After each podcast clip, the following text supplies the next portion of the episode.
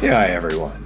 Thank you so much for listening to Beyond Eight Figures. This is AJ, the journeyman entrepreneur, with another Beyond Eight Figure episode for you. On the show, we talk with top entrepreneurs about the realities of building an eight figure business, what success really means to them, and hear from them about some of their winning strategies and tactics.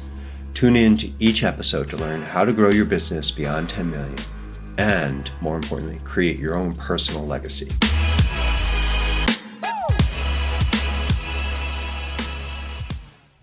Yeah, everyone. Welcome back to another episode of Beyond Eight Figures. As I ask every week, please go sign up for our newsletter uh, at beyond8figures.com. This way, you'll be the first to know when we have really great guests like today's guest, Roman Beylin, the CEO and founder of Transactionally and Dudelio, along with being the publisher of one of my favorite um, newsletters in the acquisition entrepreneurship space, the Business Inquirer. Uh, Roman's a great guest, and you know what I think you're going to find pretty interesting is how he talks about um, building his businesses around his lifestyle needs and where he wants to go. Now, he's not talking about building a lifestyle business, even though in this day and age that's getting to be a little crazy term, but he talks about kind of diving into what he's trying to get out of his life and what he wants it to look like and then building a business around it. Now, it is hard for many of us to sort of define what our goals are. And I think sometimes I know I'm guilty of just sort of going, okay, I'm just going to throw that up here without really diving in deep. So, Roman's approach is a really interesting one because I think it's a little more um, accessible and something we can, you know, more easily go, well, yeah, I'm trying to do this, and this feels more versus trying to build a billion dollar business or XYZ size or this many customers, they all kind of feel pulled out of the air when you do so. This is an interesting approach. You should listen to how he describes it. Also, when he talks about leaning into his mistakes um, to accelerate his growth, is really you know something that is especially what he talks about how he did this and what he was able to learn. We're always taught, you know, I'm talking about learning from our mistakes. Don't try and make them, but if you do, let's learn from them. Okay, that's a really nice thing, but you know, when you're in the middle of making a mistake, it doesn't exactly ring like, uh, I got to learn from this. Matter of fact, most of us are just freaking out that we made a mistake and trying to avoid having to deal with it. So, what is interesting is how he kind of talks about his experiences. He knew he wanted to build something in this acquisition space. Um, transactionally is a really great product um, that really does help, you know, facilitate sort of the deal flow of this. But he realized it wasn't going to create the type of business he wanted to. Um, that led him to realize that there is all this interest and you know sort of attention to the space. So from there, he kind of built the Business Inquirer, which you know I subscribed on their second episode, and I've been really, really impressed at how great it is as a newsletter for the space because you know he did it. And then because of what he was seeing from this, and because of his experience with transactionally, he came up with Dudelio, which is this amazing marketplace to find due diligence experts, you know, vetted and you know proven. So it's you know kind of a nice evolution, and he talks about how you know I wouldn't call it a mistake, but you know, sort of how he's looking looking at it. That this like building one type of business that didn't do what he wanted, but yet gave him this understanding and this progression as he leans into it to build up something which is creating a large impact like Dudelio is. So look, I think this is going to be really kind of excuse me a lot of fun um, to you know learn about how he's approaching business and what he's looking to do in the due diligence space overall. So, everyone, let's go talk with Roman. Hello, Roman. Thank you so much for coming on the show today. Hello. Thanks for having me. I appreciate it. Well, no, I am really excited because, as I was just telling the audience a second ago, um, I subscribe to your newsletter, not the Business Insider, but the Business Inquirer. um, yeah. I subscribed to it a while ago, And at first, I literally did think that Dudelio was just a sponsor of the right. newsletter. And then to find out it is the business you built out of it, which I find fascinating as someone who runs a you know content site or content business with a podcast it's like oh that's such a cool thing you just did so um, i find you know very good and i've attempted to use you know so i kind of jokingly say i signed up to get some LOI support. Right. Or sorry, some due diligence support for an LOI I was in the middle of doing, but even before I finished LOI, it didn't. So, you know, I've almost used your service, I guess is what I say. Yeah. Um, so now I'm happy to have you here today. Um, in going through your background and given that I had sort of the concept of what you had built wrong in my head. Um, I would love to learn from you. Where do you see yourself as an entrepreneur these days? I consider just starting my entrepreneurial journey, even though I've I've had you know maybe a little bit of success. I started a consulting company uh, that mm-hmm. I was able to exit. Um, not nothing life changing or anything like that, but um, you know, for me, when I think of my entrepreneurial journey, it's really about creating the lifestyle that I want. I don't think about it in terms of, okay, I have to reach 10 million in ARR or wherever. I really think about more from a lifestyle perspective. What what do I see uh, my future looking like, and how can I achieve that? So I'd say I'm let's see, to use, and I don't like baseball, but I'll use a baseball analogy, maybe a third or fourth inning where I've, you know, okay. I've done some things right. I've done a lot of things wrong. I'm constantly learning. And I, I feel internally that I'm kind of on the right track now with the newsletter, with Dudelio, um, maybe a little bit with transactionally, which I, you know, we can talk about as well. I think you have to fail a little bit in order to kind of push forward. And yes. I feel like, okay, I've, I've kind of failed a little bit now and I'm ready to, to kind of take the next step and, and, and doing the right things. Making mistakes and kind of leaning into that is that I, yeah, not while you're going through it as someone who has, but I do look back on those periods, yeah. especially the ones that led to future growth. I do think, you know, as someone who has made mistakes at much larger in the growth cycle not blown things up but definitely deflated significantly it's like the small mistakes that you learn from are the coolest things in yeah. hindsight yes yeah so that's a cool spot to be in right now for you to be like okay this is working out i mean as you build this around your list i think this is just a fascinating space you know and just talking about Dudelio because you know two years three years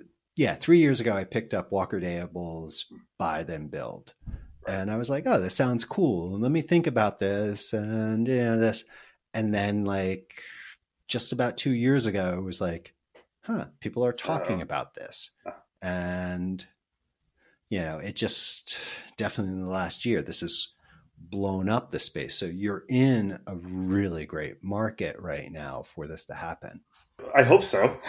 First of all, yeah, yeah, and I think uh, one, you know one of the things I've learned is that market is sometimes uh, infinitely more important than the actual product.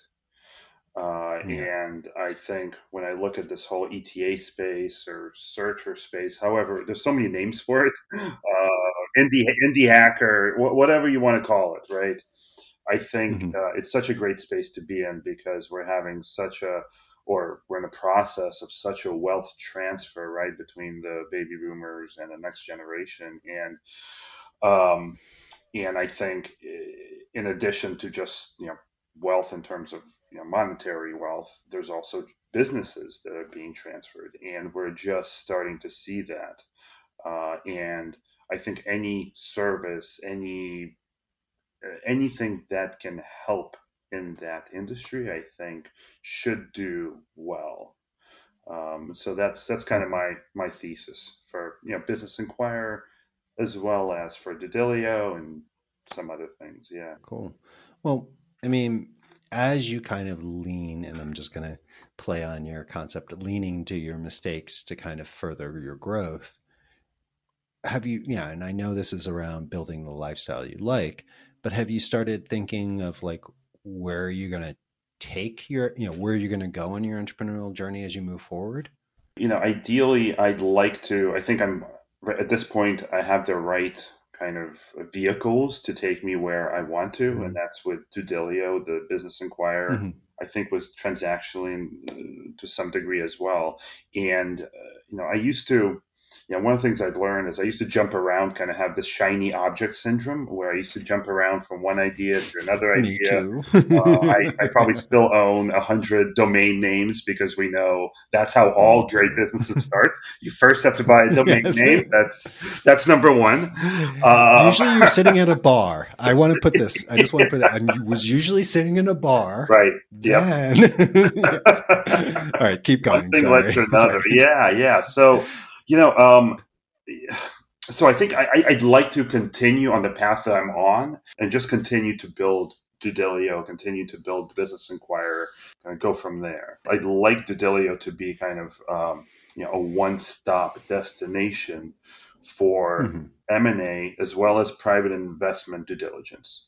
That's that's my overarching uh, goal with that business when I saw Dudelio, it made so much sense. I had used um, legal like discovery and obviously, sure. yeah, same, you know, yeah. contractor discovery products, mm. you know, Upwork. Well, they make so much, but a lot of times it's in hindsight because it's like, oh, okay, yeah, that does. Um, no, it is a good product that fits, and it kind of, as you go, is this really like the focus is expanding maybe the reach of the size of companies you're going or do you think you may look down the road to expand your participation in the tra- you know how far because right now you're the due, you know due diligence due diligence but you're involved you know you have this ability now to be a gatekeeper.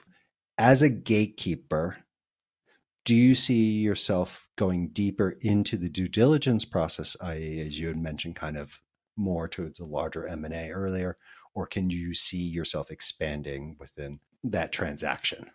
Um, I see myself going after different uh, markets of M and A. Mm-hmm. So right now, I think uh, a lot of our demand comes from uh, searchers and search funds I would like to expand that a little bit more into independent sponsors.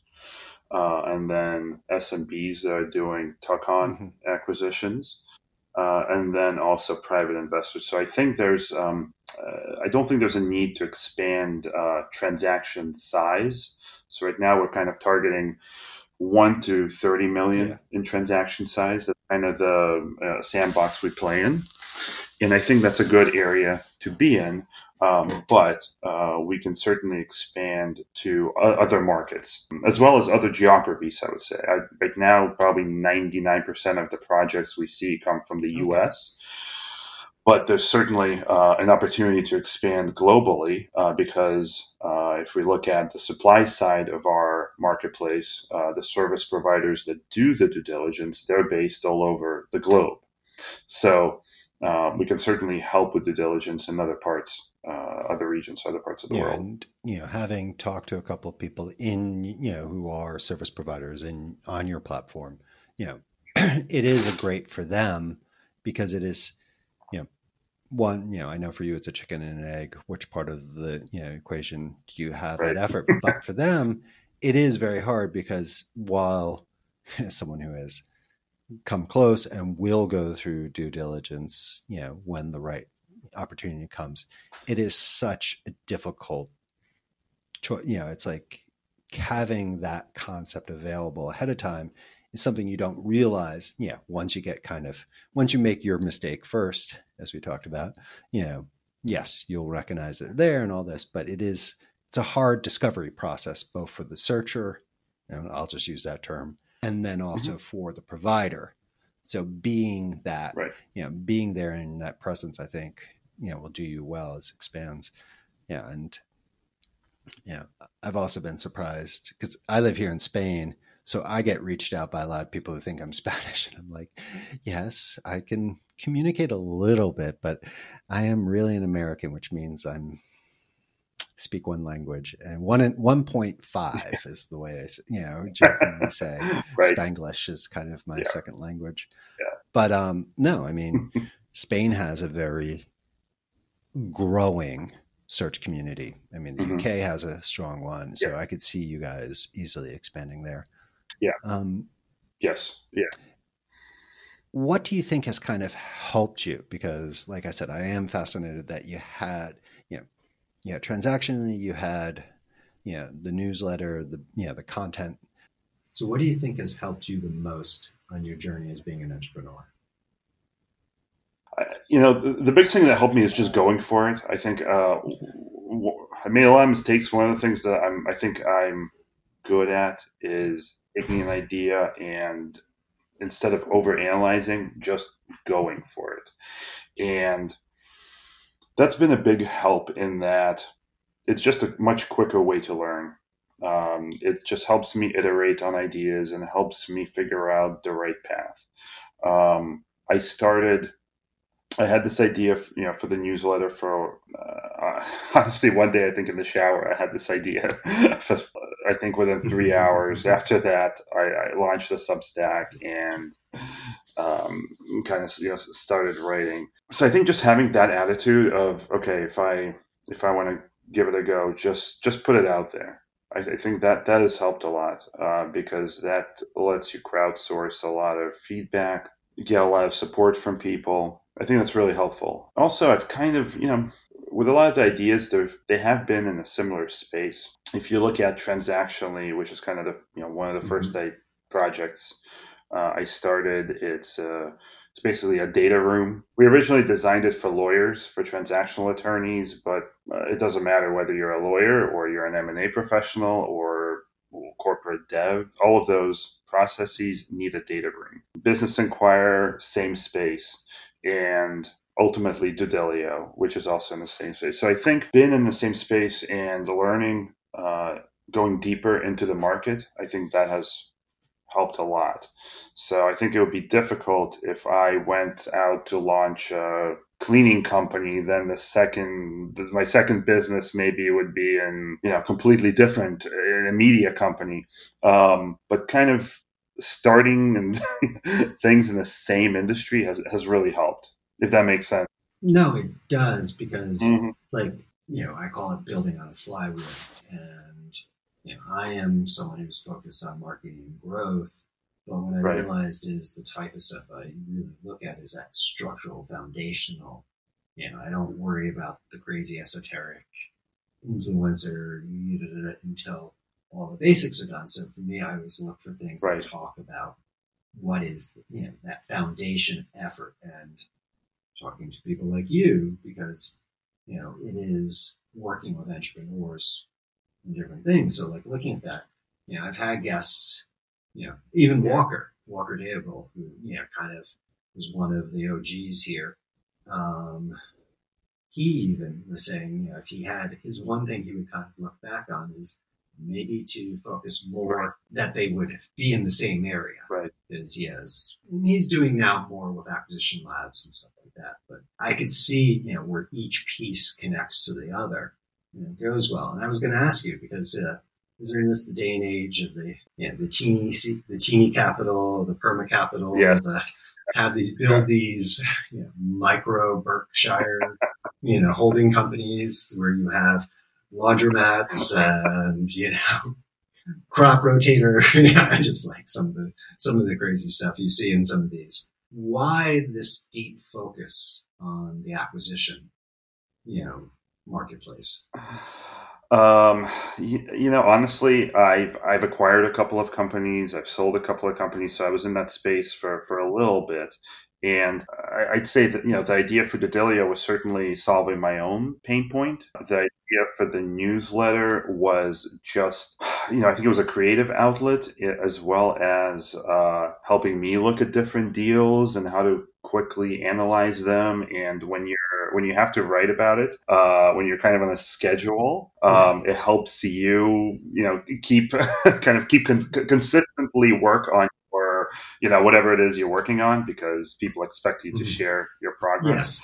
Um, so I think th- that's that, that's kind of how it, it evolved for me. It was uh, having my own my own experience in the industry as well as wanting to explore it more out of you know curiosity and um, I thought it was just a good space to be in. What's something that you know you feel either is a regret or even a mistake you've made here on your journey? Because you did, you know, jokingly, not jokingly, but you talked about you know leaning into your mistakes that you feel other people. You know, I always say, you know, here in the audience, we've gotten past starting things up, but we're at that like, yes, I have money. Oh my God, this is more complex phase. You know, I think, you know, you're in this kind of like growth, but now it gets harder, you know, which feels really like, how can it be harder? But, um, it is. So what, yeah.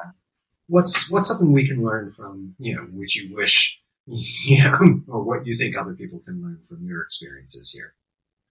Well, I think uh, one of the things I wish that maybe I started uh, sharing more with the newsletter, being more active on Twitter earlier. I think uh, I wish Mhm. that I was more open about what I was doing and didn't have, uh, wasn't afraid to kind of put myself out there more. Uh, right now, I'm, I'm I'm comfortable with it, but I wish I kind of started earlier. I think that's that's one of the that's kind of an overarching theme. Um, the other thing, um, you know, I learned a lot from starting transactionally, kind of the, the, the legal tech SaaS, where we built a product before having uh, customers. And we, we worked a lot on getting the product just right.